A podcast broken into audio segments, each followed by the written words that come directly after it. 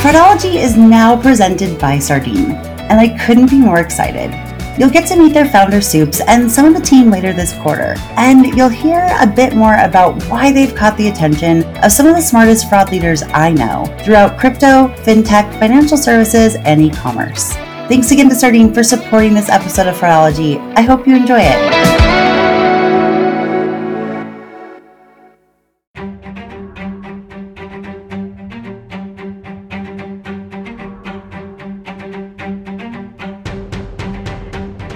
Welcome to the Fraudology Podcast, where every week we will dive into the science and study of online fraud from the perspective of a veteran fraud fighter.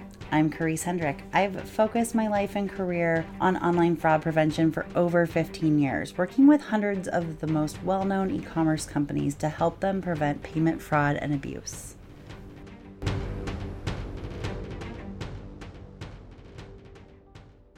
Welcome to the Fraudology Podcast. As always, I'm so glad you're here. I could not and would not continue to do this podcast without everyone who listens to it on a regular basis, who subscribes, who rates and reviews it where they can, who shares it with their friends, who reaches out on LinkedIn or email to tell me that something specific resonated with them or asks me a question. I really appreciate that back and forth. It helps affirm that I'm not just talking to myself into a microphone. I mean, I am, but that people are listening eventually. And also that this is helpful, that it's a useful way to spend my time as well as for you guys too. I'm very aware that you're taking time out of your day, or at least you're choosing this podcast over another one to listen to while you're walking your dog or commuting or working, whatever it is. So thanks to all of you.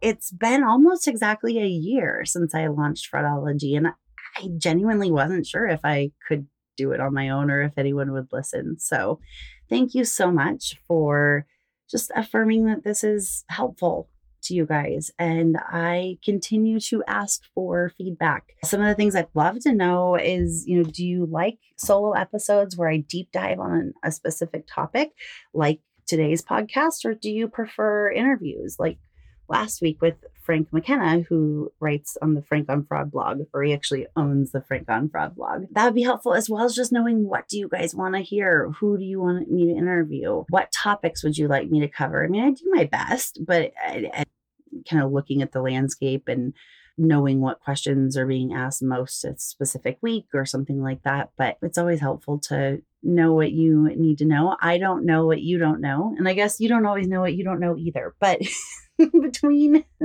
all of us, I think we can just continue to sustain the content on this podcast. And it's really become a labor of love and really fun for me just to have an outlet to talk this stuff out. So thank you again for listening and for your support. I just really appreciate it. We got a lot of good feedback on the last two episodes. I really focused on demonstrating your value or helping, you know, share some tactics and some tips I've learned from watching a lot of different leaders within their organizations be able to demonstrate their value. And once they're able to demonstrate their value, the value of either them specifically or the team or the value of fraud prevention, that really helps with so many other aspects, like I mentioned, right? So you're often asked to consult on new marketing tactics or, or marketing strategies, I should say. You're asked to weigh in on new product offerings, or other people start to think, oh, maybe this is fraud. Maybe I should send it to the fraud team. Also, I really still like the idea of changing the name of the fraud team from fraud prevention to something like revenue recovery or revenue protection. I think revenue protection is what I've said, and I've heard from a few people who have said they've already started that process because they do feel like that's more of a positive spin and also really better defines what we do, at least in enterprise e-commerce. If you're listening to this podcast, generally you're in enterprise e-commerce fraud prevention, or you work for a solution provider that supports them. However, I've heard from a lot of different people who, some of them just like to listen to what's going on or to learn about this industry, or are work for smaller companies that don't have the scale that enterprise fraud companies have, but it impacts smaller companies so much more, right? And one ten thousand dollars fraud chargeback for the stolen credit card or whatever type of fraud it is can really impact a smaller business more than it does the biggest companies.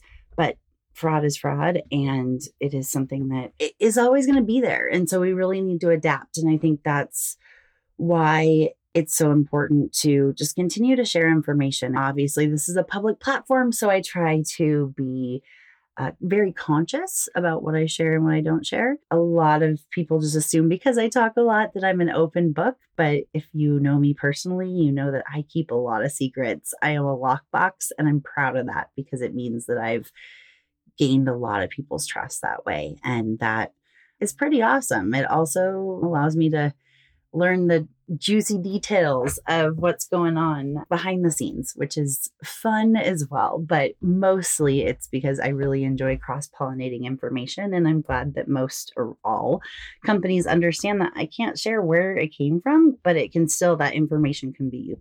So also on the last podcast episode with Frank, we brought up refund fraud again. And this is something that I've discussed throughout several episodes. And we had a really pretty comprehensive podcast episode on it. Actually, it was episode four, like last year. So it was pretty early on. And a lot has changed, but also a lot hasn't changed since then, kind of both. So I think what's really changed the most is it's impacting more companies than ever. And I think e-commerce companies are starting to realize that this is a fraud issue. For the longest time, and rightfully so, retailers especially thought, well, this must be a supply chain issue. We must be having issues with our shipping carriers if we're having so many customers claim that they didn't get their item. Or maybe we have a problem in customer service with how many refunds are being issued. And so they've tried to, you know, diagnose it in different ways. And once I stumbled upon it, I realized that I needed to sound the fire alarm as much as I could. So I pitched this topic to several of the conferences that asked me to speak in the last year. I've, you know, written a few articles for card not present dot com on this topic.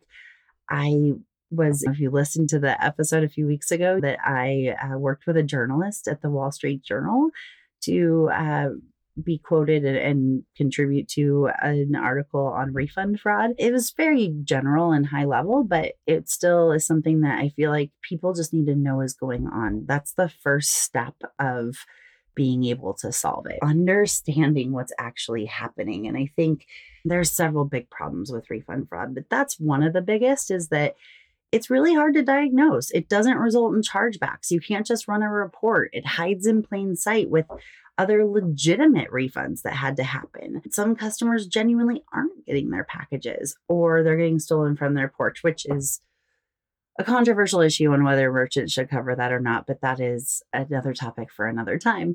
But yeah, so it's just been something that is misunderstood. And again, if you don't understand the root of the problem, if you don't admit the problem, if you don't understand it, you can't solve it. So that's become my mission. And even though I've sprinkled information about it throughout different episodes, I felt like it was important to just share a lot to catch you up to speed, especially if you aren't aware of this. So who it impacts the most right now is retailers and delivery companies, especially food delivery. So whether it's groceries or takeout from restaurants, those sectors are being hit the most. However, there are other areas like digital goods and others who have had many attempts. In some cases, like in event ticketing or in travel, they have no refund policies. So a policy of no refunds, it makes it challenging for people to get away with, but they still try. Uh, and I do predict that it will expand into other verticals, just like account takeover did when it started in online gaming and in banking and in gambling. And then it just spread like wild. So backing up a little bit, I often get asked how I learned about it or how I got involved. And just like how I got into credit card fraud prevention, the prevention part is very important. And I feel like I don't always mention that. Side note, I was having a funny conversation with a client not too long ago, and they said, how come people say they're in fraud? Isn't that fraud prevention? He said, police don't say I'm in crime. And then continued on, right? Like doctors don't say I'm in sickness or I work on, on death. kind of funny that we just abbreviate it to, oh, I work in fraud. I often have to say prevention, I'm not committing it. So anyway, getting back the train back on the tracks. I actually very first learned about this from my previous podcast co-host for the online podcast, Brett Johnson. He's a former cyber criminal. And when he first spoke at C M P in two thousand seventeen, I believe, I wanted him to talk about like what he sees next on the horizon. And to give him credit, he was beating the refund fraud drum way before anyone else I'd ever heard. And that's because he was starting to see the signs and the tea leaves on different chats and criminal forums about how easy it was to steal electronics, especially from the top five of the biggest retailers going on, or I was going to say in the U S, but really worldwide. I don't think it's a secret. There are several articles written about it that Amazon was a big target at first. To give them credit, they've put a lot of things in place to slow it down. I can't say that it's all the way stopped, but they've definitely made it so that it's not as desirable and it's not as easy for someone to call and say, oh, I didn't get the package, or I just got an empty box, or it was damaged, the laptop battery was leaking. People know that if, I should say refunders know, not everyone knows this, that if uh, there's a leaking lithium battery, any claim of it at all, often that you can't send it back through the mail. So for a while, electronics companies would just send out another one, or sometimes they would offer a refund. But in this case, criminals could then get two laptops for the price of one and sell them both. So that, you know, happened quite a bit for several years. And I think as Amazon got good at catching it, as some of the other first targets got good at catching it, these refunders realized this is very lucrative. We just need to move on to other targets. And that's what's happened over the last two and a half years. And to be fair, even though Brett was talking about it, when I started to have merchants reach out to me last year, I think it was actually like around holiday season of twenty nineteen and then into January and February of twenty twenty. And uh, several of them, you know, large names would say, hey, is anyone else seeing an increase in I N Rs, inventory not received claims? Is there something going on? Are the carriers not doing a good job? Are warehouses messing up? Is there, what's going on? And I didn't put two and two together until a little later on. Because I had so many merchants, retailers specifically reaching out about that, I said, let's just all get on a phone call and talk about it. And my plan was just to have it be a one-time thing where people could just connect with each other and talk about it. And I won't forget the date because it was the first day that Seattle was under lockdown for COVID. It was March eighteenth, twenty twenty.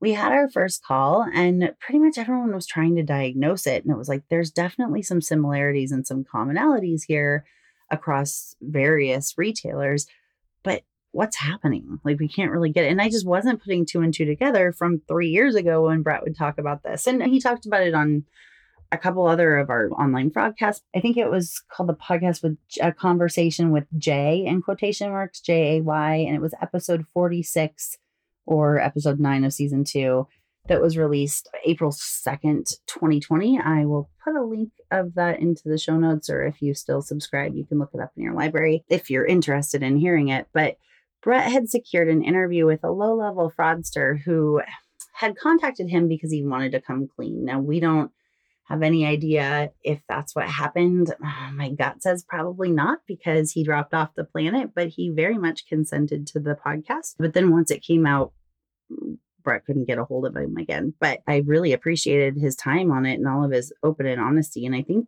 Brett also recorded a podcast for Anglerfish for his own podcast too. So I think the guy did two different ones. Like on Anglerfish, he talked about his life story and how he got into crime and why he wanted out. And then on ours, he talked more about the different methods he used, and a lot of them were in person at retailers, et cetera. But also he mentioned refunding, and we just happened to be recording that podcast episode the day after I hosted the first merchant collaboration call on this topic. I went, when he mentioned, oh, I'm getting a lot through refunding, I'm like, wait, what are you doing? And he was actually hiring someone else to do all the work. So he didn't know the details well. And so if you do listen to that podcast episode, don't, Don't assume that's always how it works, because I think he was a little confused on exactly what was happening. But still, I kind of had this huge light bulb moment. Wait a second, that's exactly what we were talking about. So I sent this big, long email, this manifesto of like, guys, I cracked the case. And then I sent some spreadsheets that I had found very easily online of lists of different stores that refunders were often offering their services to. So this is something I wrote a pretty lengthy article on card not present dot com last year about, but essentially I'm calling it fraud as a service or refunding as a service. It really makes the barrier of entry almost none. If I wanted to order something expensive online, but I didn't, but I wanted to get it for free, all I would have to do is order it online, sometimes with my own information, sometimes with a new account, sometimes on a prepaid card or a debit card. It just really varies on some of those details. But I would do that with usually with my own information or legitimate information. And then, but I should say usually, because once you start catching on to that, they obviously move on to other escalated tactics, but this is just a basic level. So I order the item, it comes to my house, and once I receive it, I fill out a form for a professional refunder. And oftentimes I've already checked, and this is very hypothetical, just in case you're, you know, not sure. If there's any doubt at all, this is super hypothetical, but uh, chances are I would have already looked up a trusted refunders list of what stores they offer refunds to and what up to what amount. And then if there's any notes like all your items must come in one box or sign with a fake name, or there's just different specific notes that some of them will leave for instructions on how to place the order. I'd fill out this form with all the information about my order, and the refunder or their team actually does the work. So they're either calling customer service or they're do- in contacting them via chat or online in some way or through the account. There's just various ways that they're doing it to request a refund. Sometimes they're saying the item was never received. Other times they're saying it was damaged. Other times they'll create a shipping label and return the item, but the box is empty, or it's full of pinata candy or little green army men or a can of peas. Like, I have heard so many different funny things that they're called professional boxers, but these boxing services that send boxes back to warehouses, they'll put things in it. The trick on that is that they know that a lot of warehouses are behind on processing refunds, especially because this is becoming such a big problem. So they'll call customer service the day the tracking number shows that it was received and say, hey, I really need my money. My item is at your warehouse. What more do you need from me? And from a customer service perspective, okay, I've verified that the tracking number went to your warehouse. I will give you your money back. Then a few days later, when the warehouse opens the package, it is not, what is inside is not what was ordered. So now the merchant is out the full cost of the item and the cost of the transaction. Very similarly to chargebacks, except there's not a chargeback list. So you can't just download the de- the chargeback report and say, okay, these were fraud, or at least have a head start. This is how that process works. And you can tell that it makes it easy for almost anyone to do. So in a way, you're competing against yourselves. Well, you're competing against the fraudsters for your customer's attention. And if the customer chooses you, they're out the money, but they get the product. If they choose to go the refund route, they keep the money and they keep the product. And it's just, it's hard to hard to know because it's hiding in plain sight. It's also just getting a lot worse. It's growing super quickly. So I think it was Forder that did a study that said that refunds went up thirty-three percent last year. And I'm not saying all of that was fraud. And there obviously were issues, especially towards the beginning of COVID here in the U S, and I know in other countries as well, with shipping delays and, and other issues. Some of that is legitimate, but I'd be willing to bet a lot of it is not. And there's one large retailer here in the U S who confided in me that their just their did not receive claims went up thirty-nine percent year over year. And that was in count. And then in dollars, it went up like twenty percent. So that was interesting to me that the dollars didn't go up as much as the count, but that can also be explained when deep diving into the data. That's just not something I can share. You know, another thing, and I think I mentioned this on another call, but there are two reasons why I'm expecting refund fraud to grow even more in the next few months. And that is that the extra money um, on unemployment here in the U S ends September sixth. And the reason why that's important is because a lot of lower level fraudsters, but very smart people. And they really love to figure out how to game the system, essentially. They have taken a break from refund fraud to jump over to unemployment fraud because they're not having to fence an item. They're just getting money. And unfortunately, unemployment fraud is something that was difficult for each state or many of the states to prevent. I think I've mentioned on a previous podcast that I worked with one of those states formally and talked to several of them when it was first starting. I do have a few emails from some states that got hit really hard that were telling me they didn't have a problem. That is frustrating, to say the least. But anyway, so a lot of these people took a break from refund fraud to go over to unemployment and get as much money as they could. It's that extra, I think it's three hundred dollars now a week. It used to be four. Goes away. I don't think there's going to be as much of an incentive to commit unemployment fraud. I think for some of the states that pay out a decent amount, there still will be some, but I think the just the volume will go down in unemployment fraud, but go up in e-commerce refund fraud. It, some other of the kind of, I don't want to say lower level, but it's like death by a thousand paper cuts, because these aren't the most sophisticated, but they are, they do blend in really well. You know, a lot of them are easy to do. And so they'll move to refund fraud or another type of fraud. But that's something I'm worried about. I'm also worried about the holidays. I'm always worried about holiday season because it's essentially like trying to find a needle in a stack of needles. Maybe it's a gold needle in a stack of silver needles, but still it's very challenging. And so it's only going to get worse, especially as there are economic issues. And the countries that are getting hit hardest with refund fraud right now are the U S and the U K, but I know it's happening in Australia and in other areas as well.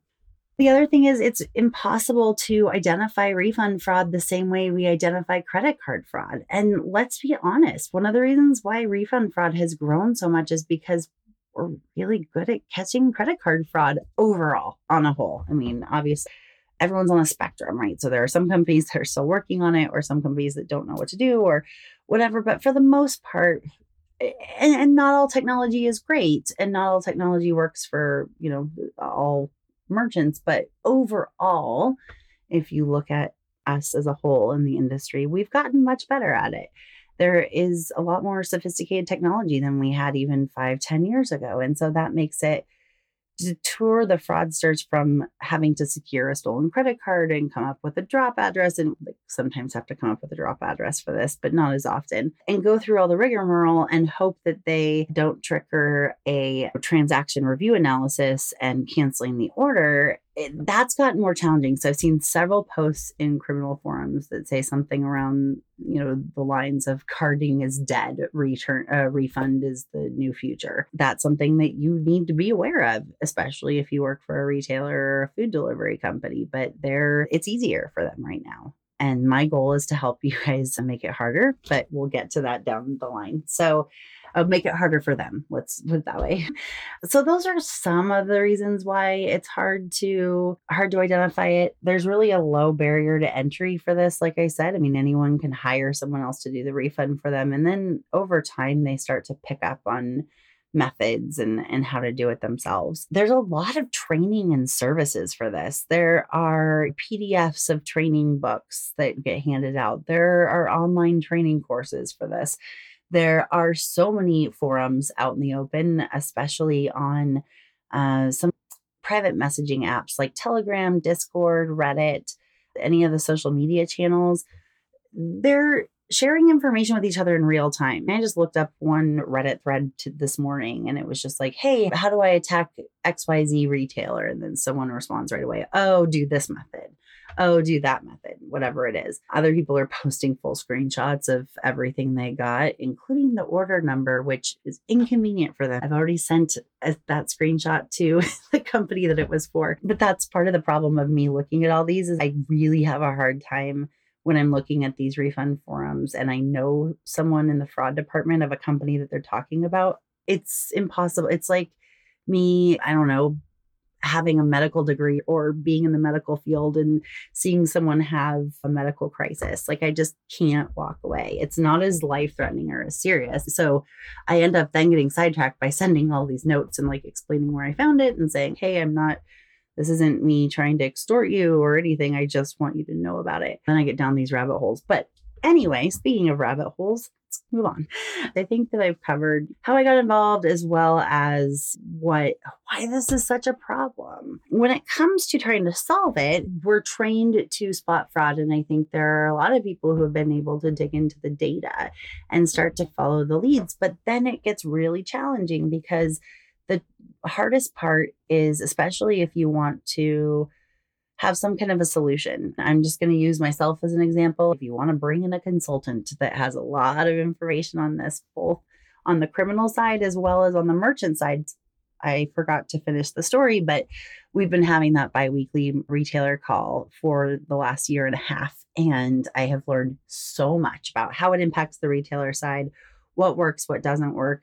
I've provided, hey, what if you tried this? And then people have, and it's worked. Or another merchant says, hey, we looked at this and this, and then we made this decision and it has reduced our, you know, claims by X. And then I start to see posts in the forum about, hey, don't bother with them because they're catching on, which is the best thing. And I always, if I send it to a merchant, I just sent one today to one, I say something around the lines of print it, frame it, and brag to your boss about it. Those are the best ones to find. You gotta diagnose the problem first and then find a solution. So if you want to bring in a consultant, or if there were technology, which more on that later, you need to be able to quantify the impact to leadership in order to get the resources to tackle it, whether that's in the human form to add people to your team, whether that's bringing in a consultant or adding technology.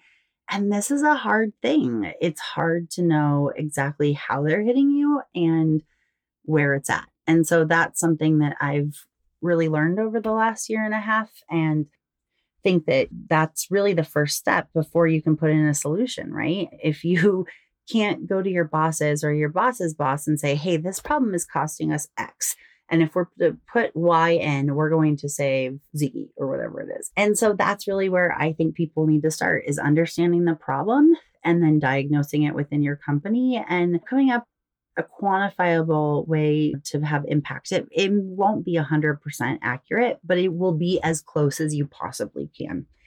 And then you move on to solutions. I've had a lot of people ask me if there's a technology that, you know, can be implemented on this. And what I can say is that there are two to three that I am familiar with that are quickly being developed and that I think have really, you know, a lot of promise. I've talked to several others, but I just don't feel like they fully understand the problem. And to be truthful, and I've probably mentioned this on the podcast before, and I'm sorry if I offend anyone, but there have been a handful of credit card fraud solutions who have quickly added a uh, product or a solution into their suite of products to address refund fraud. The problem is that a lot of them don't understand the problem. They think it's a refund abuse problem. One of the most common things is to think that the same person committing refund fraud over and over again on the same account. And that's just not true. Yes, you will probably have those people who are, you know, frequent flyers, as some merchants call them, who often will, if you sell clothing, will wear it and return it, or constantly will say, oh, it didn't come. There's a pet online pet food store that said they had somebody who claimed they never got their hamster bedding every two months and got a refund. And then they were like, wow, this is really concerning that you're this isn't happening and that you're only ordering every two months. And those people exist.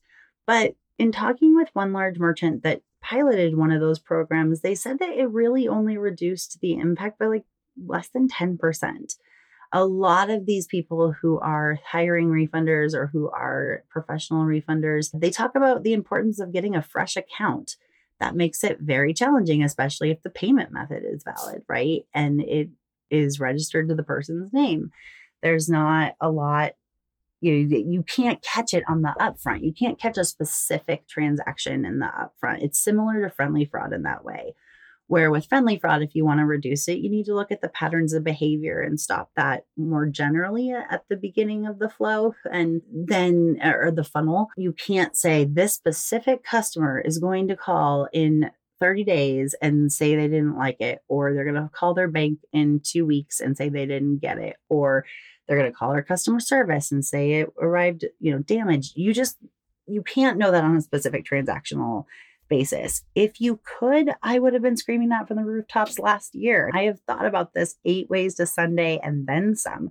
And so anyway, I just would tell you to use caution, maybe perform a P O C, or at least try to figure out what the root cause is and what the behavior actually is that you're trying to stop. Because if you add a solution, if you tell your leadership, hey, don't worry, there's, yeah, I know we have an uptick in refund fraud, but our solution provider has a solution, and then it doesn't really impact your metrics and your losses, then I'm worried that your you know, leadership's going to lose faith in you. Or the next time you say, okay, that one didn't work, but now this one will, it's going to be a harder ask. And so just use caution, make sure that the people that you're working with really understand the various, the five different ways of refund fraud. Like I said, there are two to three that I'm talking with now that I think are really promising, and they have different approaches. I'll uh, be making a decision in the next couple of weeks if I'm going to only work with one or choose two, but that's, I am encouraged by that and the level of technology and expertise, and really being able to find people that knew almost as much about this problem as me was fun conversations. But we can't just rely on technology to just instantly fix it. That's not how it works. If you've been around in fraud prevention for a long time, like I have, it took years and years to get to the point where we're at with identifying credit card fraud. I'm really hopeful that's not going to be the case for refund fraud, but we just plug in a solution and expect it to solve all your problems. But what you can do is by learning how they're attacking you, either, you know, through a combination I recommend of reading the forums or having someone else tell you from the forums what's being said, as well as looking at your data and your metrics, then you can really understand both what they're doing and then how much it's impacting your company. And that's going to give you the ability to implement some process and policy changes to be able to determine how to stop this behavior. It's not as simple as just not allowing anyone to claim inventory not received anymore. It's not as simple as marking people on your negative list every time they claim that something didn't come, which I heard one consultant was suggesting. I also heard someone uh, suggest that you should just offer a bounty to all customer service agents when they catch someone that's committing a refund fraud, and offer them money or prizes, et cetera, when they find one. And I wish, I think that could be one very small part, but you need to put some serious parameters on that, because I can see that being abused so quickly by your customer service staff. Maybe they have their friends do it. I can see them saying, oh, this one's fraud and that one's fraud and that one's fraud and that one's fraud. And then it impacts your customer experience, because chances are there were people who legitimately didn't get their package, or it's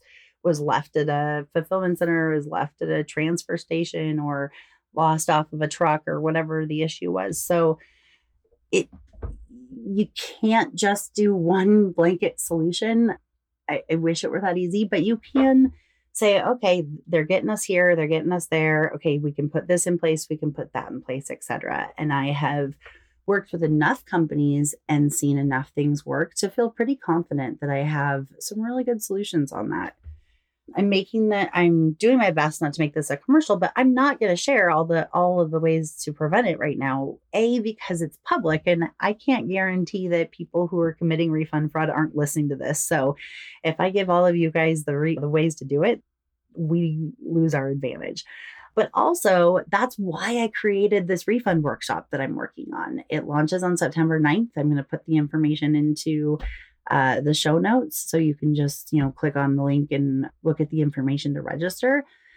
But I realized that after going through a few proposal exercises with some retailers, that it's almost impossible for me to consult on this topic before merchants really have a handle on what's happening and what the impact is. And also I realized that not every company can afford to hire a consultant and bring them in. And so I've always had a heart for training and education. I've created several trainings in my past life, and also for one-on-one clients, private trainings on chargebacks and on refunds as well.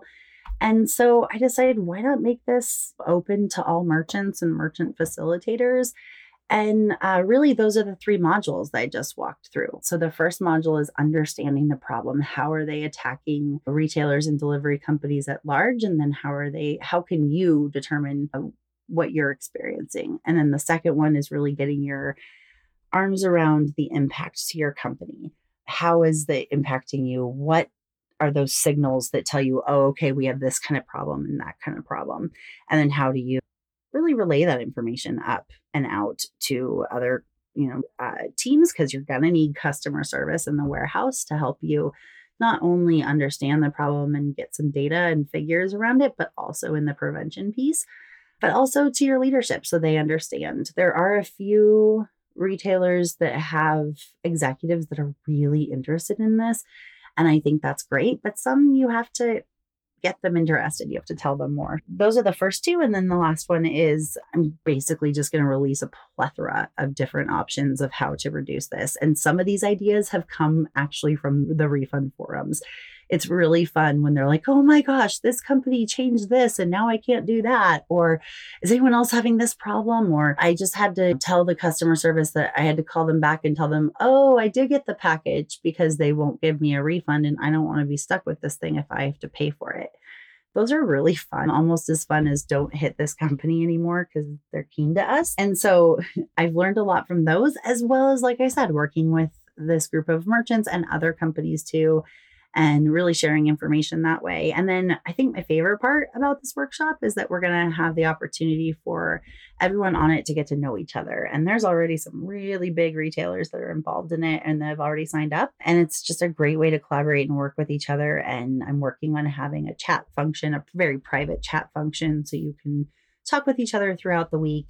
And I'm just big on building community. So while I will have a lot of content and slides and information that will be available in recording for registered attendees for up to a month, I believe, you'll also be learning from your peers and getting to meet other people, mostly U S because of the timing. It'll be from nine a.m. Pacific to eleven a.m. Pacific. So that's twelve to two Eastern. And depending on where you are internationally, you may be able to stay up um, late. And I would love that. But this is just the first time. It will be the only one I do in twenty twenty-one. And then we'll see how it goes if I offer it again. But I uh, am really excited about this. And I'm literally just dumping everything I know in a really easy to follow way. But um, wanting to give you guys all the resources. It does very little good if I know some solutions and I don't share it with you. But at the same time, I'm running a business.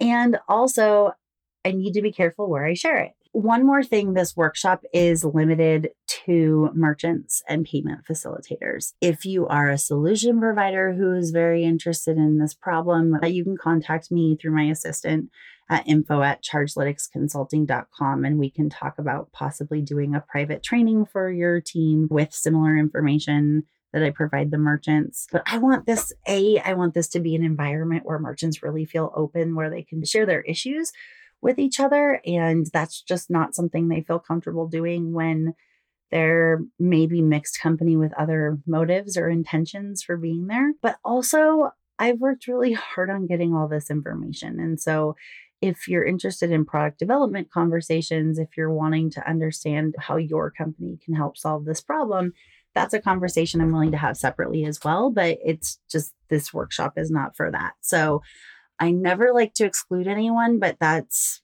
where we're at now. I do want to have it be a conducive education opportunity for e-commerce merchants and really get their money's worth out of it.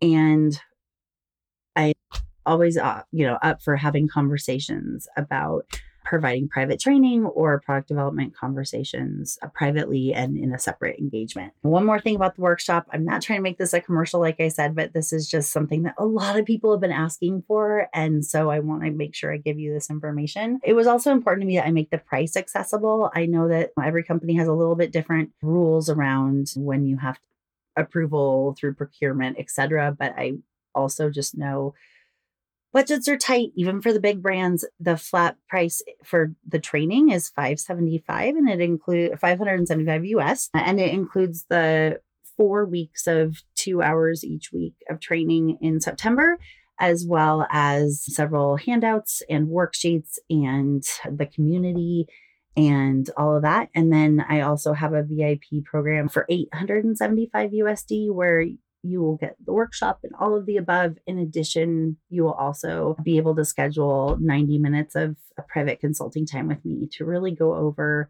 your company strategy or what's going on, or provide any extra information. There may be a couple other bonuses that I'm working on, but I don't want to, you know, let that out yet. But uh, registration is open now at the time of this recording. So I just wanted to make sure you guys were all aware. I think it's it's really important to know it's not just you know, people claiming that inventory wasn't received. There's several other ways. And honestly, like the fact that they can collaborate so well and the fact that they're doing it on these forums is a whole other conversation. There's good and bad on that, but they no longer need a Tor browser. They no longer, there's just not that fear that, oh, I don't know what I'm doing, so I'm not going to go there. It's, it's literally an app. I've got a, several downloaded on my phone, which is really annoying when it's like the constant zzz, zzz, when I have my phone on vibrate.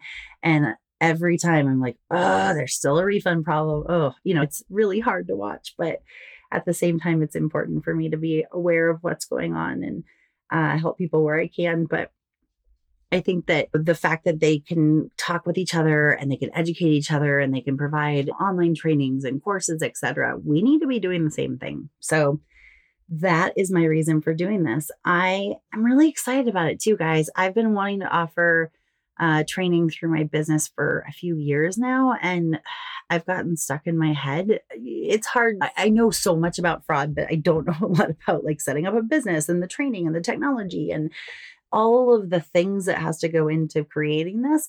But this problem is just so bad, so per, uh, pervasive is the word I was looking for. I almost said persuasive, but it's so pervasive that I have to provide this information and it's needed. And so I do hope that you can register. I believe I am going to be reg- limiting registration. If we have overwhelming interest, I may offer, you know, two different times during the week. I, I don't know. I'll, some of this is going to be game day decisions based on the interest, but this is something that I am very proud of, that I've been working really hard on.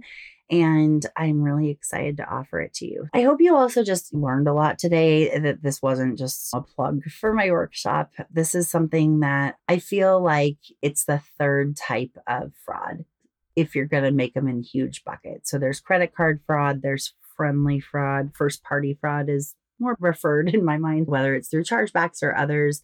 And every company defines friendly fraud different, but I remember when that came around and I really was on the forefront of helping several companies get ahead of that as well. And so I really enjoy a new challenge. And then this third one is refund fraud. I think that, you know, some specific companies have other types of fraud, but if you're really just looking at the three biggest buckets, I feel like refund fraud is on the same list as credit card fraud. Account takeover also gets in there, but I think it's mixed with carding because at the end of the day, oftentimes they're stealing a payment method. I guess if we were to create a fourth bucket that impacts a lot of different types of companies, it may be loyalty or promo code abuse, which is a topic that I will be discussing soon. Please let me know if you have any specific questions on that, or hope that I talk about something specific on that. But I know that that is quickly becoming an issue as well. And part of the problem is these forums that I'm seeing a lot of conversations about that too. I will say, as frustrating as it is that they can do this, there is at least one upside as far as the fact that they can, that they're using these platforms to have these conversations. And that is that we can listen in, we can be flies on the wall. I've created an alias. I don't interact with any of them, but I, you know, read and observe, just like probably they read and observe our stuff. It, it does make it helpful. So with that, I hope that I wasn't too much of a Debbie Downer, but gave you some things to think about. And I look forward to speaking with you again next week. Thank